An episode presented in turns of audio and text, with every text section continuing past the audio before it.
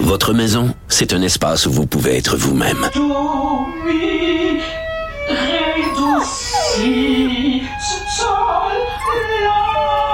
Elle mérite d'être bien protégée et vous méritez d'être bien accompagné. Trouvez la protection la mieux adaptée à votre maison avec Desjardins Assurance et obtenez une soumission en quelques clics sur desjardins.com. Antoine Robitaille. Le philosophe de la politique. La joute politique ne colle pas sur lui. Il réussit toujours à connaître la vérité. Vous écoutez là-haut sur la colline. On est tous curieux de savoir ce qu'il y aura dans le budget du Québec, qui, on le sait maintenant, sera déposé le 25 mars. On en parle avec Yvan Louvier, qui est économiste, qui est vice-président projet majeur chez National, mais qui est aussi un ancien porte-parole du Bloc en matière de finances et il a été porte-parole de 93 à 2007. Bonjour, M. Louvier. Bonjour, M. Est-ce qu'on peut avoir un budget normal, vous qui en avez euh, commenté beaucoup de budgets, là, euh, qui suivez ça euh, depuis très longtemps, est-ce qu'on peut, en 2021-2022, avoir un budget normal? Ben, en tout cas, celui du 25 mars, à mon avis, ne sera pas tout à fait dans la dans la normalité. Parce qu'il faut comprendre qu'on part de loin. Hein. L'année dernière, au printemps, il y a eu euh, l'interruption de 40% de l'économie, une perte de 820 000 emplois, un taux de chômage qui a bondi jusqu'à 17% une réduction du PIB à 6,5 On est face à un cycle économique euh, qui est euh, pas mal anachronique et qui est en forme de cas. La lettre K, là, pour mm-hmm. reprendre l'illustration qu'on a fait récemment, mon ami Henri-Paul Rousseau, c'est-à-dire que la ligne verticale du cas, c'est la chute vertigineuse qu'on a connue l'an dernier euh, au niveau de l'économie. La patte en, diagonale euh, vers le bas, c'est les secteurs qui ont souffert et qui continuent de souffrir de la pandémie. Euh, des stigmates laissés, laissés le printemps dernier et du ralentissement généralisé de l'économie. Et la patte ascendante, ben, c'est ceux qui s'en sont sortis. C'est-à-dire euh, les gens qui sont, euh, les entreprises qui sont adaptées, euh, qui étaient équipées technologiquement pour affronter la concurrence, ceux qui étaient les plus robotisés, numérisés, etc. Alors, depuis mai 2020, c'est sûr qu'on a récupéré 575 000 emplois, donc à peu près 70% de ce qu'on avait perdu. Donc, la patte ascendante du cas là, a performé en d'autres en d'autres mots. Donc, mm-hmm. on semble se diriger vers un redressement, mais il faut faire attention. Il faut être très prudent parce qu'on joue pas dans la normalité. Et je crois que ce budget-là ne, jouera pas non plus dans la normalité. Donc, ça ne peut pas être un budget normal. Est-ce qu'il faut prévoir une sorte euh, d'euphorie, M. Loubier? Parce que après des périodes comme celle-là où on a restreint beaucoup la population euh, restreint. Euh, on, a quand même diminué les dépenses. Euh, il y a des gens qui ont perdu beaucoup d'argent, mais il y en a d'autres qui ont économisé. Pensons juste à ceux qui sont en télétravail sur leur transport. Et mm. est-ce qu'on peut s'attendre et comment est-ce qu'il y a euphorie? Est-ce qu'on peut prévenir les mauvais effets de l'euphorie? Je pense, je pense qu'il faut euh, retenir notre euphorie pour euh, l'automne parce que je trouve qu'il y a beaucoup d'optimisme, mais il y a encore beaucoup d'incertitudes. Et ce qu'on entend pour le prochain budget euh, du 25 mars, c'est que ça va être un budget de transition. Et on va attendre à plus tard pour annoncer plus précisément un véritable plan, un plan de relance là, costaud. Il va y avoir bien sûr dans, dans, dans ce budget-là, on va continuer encore à aider les entreprises qui sont dans la pente, euh, la patte descendante du cas, comme je l'ai mentionné tout à l'heure, euh, parce qu'il faut s'en sortir. Donc, il faut euh, donner un dernier coup. Mais avant que tout le monde soit immunisé, là, c'est-à-dire 70% de la population vaccinée, l'horizon est un peu plus vers la fin de l'été, début de l'automne. Alors, à quelque part, là, je pense qu'on va être en, transition. Mm-hmm. On va attendre à plus tard pour annoncer des mesures plus costaudes de relance. Et euh, c'est sûr que dans le prochain budget, il va y avoir quelques annonces, là, des passages obligés ou des impératifs qui vont être dictés par l'actualité. On pense entre autres au logement social, aux places en CPE, maternelle 4 ans, la question autochtone, bien entendu, qui demeure cruciale. Mm-hmm. Mais je pense que le reste va attendre euh, à l'après-COVID. Alors, lorsqu'on parle d'euphorie, euh, il faut attendre à l'automne. Le seul, la seule grosse mesure qui pourrait aider, ça va être vraiment le PQI. Une chance qu'on a le PQI, le programme québécois d'immobilisation, parce que ça peut permettre de soutenir l'économie puis euh, essayer de, de commencer à avoir un rythme plus normal euh, en investissant dans les projets d'infrastructure. Puis la loi 66 va permettre justement la réalisation, le début de la réalisation de 180 projets d'infrastructure. Alors ça, euh, ça va être euh, euh, reconfirmé, mais il ne faut pas s'attendre à des surprises le 25 mars, sauf qu'on va nous indiquer clairement qu'on joue pas encore dans la normalité et que le véritable plan de relance va intervenir, euh, euh en, d'autres mots, le plan de relance véritable est en confinement. On connaît ce, on connaît ce mot-là. Oui. Je pense qu'il faut euh, retenir notre, notre euphorie, puis on va être en transition le 25 mars euh, et on va essayer de dégager des marges de manœuvre. D'abord pour euh, pour sortir de cette crise-là, parce que tout peut arriver en tant que la vaccination est pas massive. Et on va regarder ce qui se passe à travers le monde. Euh, il y a encore beaucoup d'incertitudes. Alors, on va se dégager des marges de manœuvre. On continue à s'en dégager pour finir cette lutte à finir-là contre la COVID-19 et essayer de garder une marge aussi pour la véritable relance à l'automne. Mhm. Là, plusieurs personnes disent on va avoir euh, prévoit, puis même le gouvernement l'a dit, autour de 15 milliards de déficit pour le Québec. Mhm. Euh, euh, est-ce qu'on peut craindre une sorte d'austérité après, après la, la, la COVID? C'est le contraire de l'euphorie d'une certaine façon, mais. Ah, ouais, c'est ça.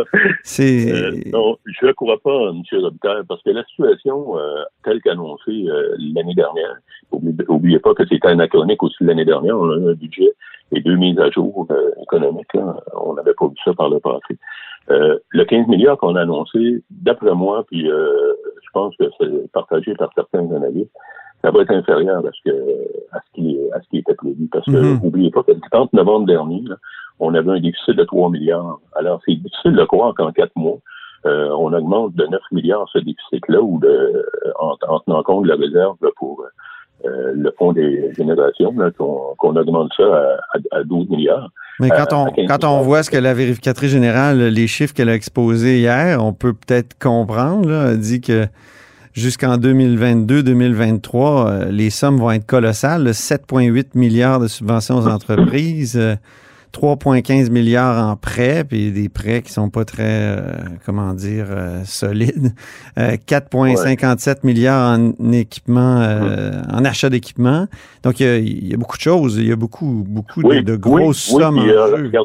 Oui, mais les observations de vérificatrice générale sont tout à fait normales et elles, interviennent euh, pratiquement à, tous les ans. Mais là, on est en situation qui est euh, qui est anormale. On est dans une situation où on a dû réagir euh, rapidement aux événements. On savait pas qu'est-ce qui nous pendait au bout du nez. regardez le discours en, en, mars 2020 et le discours quelques semaines après, là, en avril ou en mai. on a changé complètement. On a été obligé de réagir du côté du gouvernement de façon très rapide pour euh, s'assurer des approvisionnements, pour euh, euh, faire face à la pandémie. En tout cas, ça, ça sera une chose à regarder par la suite. Mhm. Moi, ce que je trouve à l'heure actuelle, si on, on se fie aux prévisions de novembre dernier, c'est que c'est déjà une bonne nouvelle qu'on n'atteigne pas les 15 milliards et que le, que le déficit là, soit, soit moins que prévu. Euh, il, il, devrait rentrer aussi des fonds supplémentaires de la part du fédéral, parce qu'oubliez pas qu'il y a un, un, front commun du Québec et des provinces pour euh, obtenir un 6 milliards supplémentaire pour le Québec euh, pour les soins de santé. Et l'élection fédérale va sûrement aider à obtenir ce 6 milliards-là pour euh, des soins prodigués en première ligne dans le Québec et les provinces, alors que le fédéral n'a pas, a pas à faire ça. Mhm. Le gouvernement s'est mis, mis, un carcan et il a, il a dit qu'il n'augmenterait pas les impôts et je pense qu'il a pris un engagement ferme à cet égard-là, puis euh, je le crois. Mais je pense aussi, euh, en même temps, si vous en avez discuté avec mon collègue euh, Luc Godbout il y a quelques jours, hein, je pense en même temps que si on veut mettre toutes les chances de notre côté, être outillé pour sortir de la pandémie, se réserver une marge pour la balance plus tard à l'automne, il faut se défaire d'un carcan. Et le carcan, c'est la loi sur la réduction de la dette et celle qui institue le fonds des générations qui oblige à pas excéder 45% euh, du PIB pour la dette brute au 31 mars 2026. Déjà, là, je vous rappelle qu'au 31 mars de cette année, la dette brute euh, va s'établir à à peu près 50,5% euh, du PIB. Ça veut dire que si on se, on, se fie à ça, le gouvernement là, a l'obligation de réserver vraiment des marges de manœuvre qu'il pourrait mettre pour finir cette lutte-là contre la COVID-19 et se mettre, se mettre en, en position pour avoir un véritable plan, plan de relance costaud, il va être obligé de mettre cette marge de manœuvre-là euh, sur la dette. Donc, il faut modifier la loi sur l'équilibre ah budgétaire. oui, oui, définitivement, parce que, regardez, euh, il faut mettre toutes les chances de notre côté. Euh, il faut il faut redresser les finances publiques, bien, bien entendu, puis je suis de ceux là, qui, qui aiment beaucoup lorsque les gouvernements ont des budgets équilibrés. Là. Et euh, qu'on fait qu'on fait qu'on fasse une lutte là, acharnée euh, contre la croissance de la dette. Là.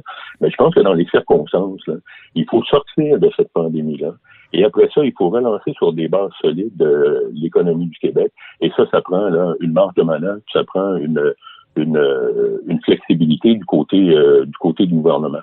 Il faut tourner la page sur ce chapitre dramatique-là, puis je pense qu'il faut mettre les moyens nécessaires là, euh, pour, euh, pour le faire. Parlons du fédéral en terminant. Euh, il n'a pas déposé de budget l'an passé. Là, il vient de repousser encore le budget à, plus tard, le gouvernement Trudeau, évidemment. Qu'est-ce que vous pensez de ça? Écoutez, moi, Est-il nécessaire de faire un budget compte tenu de la, de la donne qui change constamment ou est-ce que ben, ce serait pas un... C'est un, c'est, un exercice démocratique. Hein. Écoutez, à tous les ans, le gouvernement doit, doit doit rendre des comptes à la population. Là. À l'heure actuelle, on ne sait plus trop euh, quel est l'état des finances publiques, euh, quelles vont être les orientations du gouvernement? Il n'y a pas de plan euh, pour redresser les finances publiques. je pense qu'à quelque part, même si on est dans une incertitude, il faut indiquer une voie, il faut indiquer une orientation, mais il faut surtout informer le gouvernement, la population. et ça, c'est un, c'est un droit que la population a de savoir qu'est-ce qu'on fait de ces taxes et ces impôts et comment ceux qui nous gouvernent euh, dépensent et euh, entendent euh, redresser la situation au cours des prochaines années. Mais je reviens au budget du 25 mars. Euh, je m'attends pas à de grandes surprises, comme je vous le mentionnais. Mm-hmm. Mais je pense qu'il va y avoir un grand happening. Il va y avoir un grand happening à l'automne. C'est sûr que le gouvernement ne laissera pas passer un événement qui soit qui va être une rupture, un, changement drastique de conversation après 18 mois de drame, de sacrifice, de parcimonie cognitive, de peur d'isolement. Je pense que c'est là que ça va véritablement se passer. Donc, c'est à la mise à jour que va vraiment se, se définir le vrai budget du Québec? Ben, écoutez, ça peut ça peut prendre l'allure d'un autre budget. Ah et, oui. Euh, et, c'est pas incongru. Regardez l'an passé, on a eu un budget, on a eu deux mises à jour. ben oui. Le Paul Martin avait déjà déposé deux budgets une année, je ne me souviens pas laquelle. Mais je pense que c'est là que c'est à l'automne que la véritable relance va intervenir. Mm-hmm. Dites-moi, Monsieur Loubier. Ouais. Dites-moi, Monsieur Loubier, vous avez beaucoup aimé la politique. Euh, ça vous manque. Euh, est-ce que vous avez mis une croix là-dessus? Ben, je pense que je suis comme vous, M. Robitaille. Euh, suis tombé dedans quand j'étais petit. Et puis, euh, ça sort pas. Ça sort jamais de nous, ces choses-là. On a toujours le goût. Euh, enfin, moi, c'est pas dedans. Je suis toujours un peu à l'extérieur. oui, vous, vous avez été dedans pour vrai. Mais... Oui, mais vous aimez la politique et ça paraît. Oui, oui. Vous intéressez à toutes les questions politiques et, et sociales et économiques du Québec. Et donc, vous, est-ce que vous excluez donc de vous présenter en 2022 au Québec ou euh? Non, je vais laisser. Oui, j'exclus ça. Je vais laisser, euh, je vais laisser mon garçon qui a 16 ans à l'heure actuelle et ma fille qui a 23 ans prendre la relève euh, et je les prépare pour ça un petit peu. OK. Très bien. Ben, je vous remercie beaucoup, Yvan Louvier. C'est moi qui vous remercie. Au revoir. Économiste, euh, ancien porte-parole du Bloc de 93 à 2007 en matière de finances et aujourd'hui vice-président projet majeur chez National. Et c'est tout pour La Haut sur la Colline en ce jeudi. Merci beaucoup d'avoir été des nôtres. N'hésitez surtout pas à diffuser vos segments préférés sur vos réseaux et je vous dis à demain.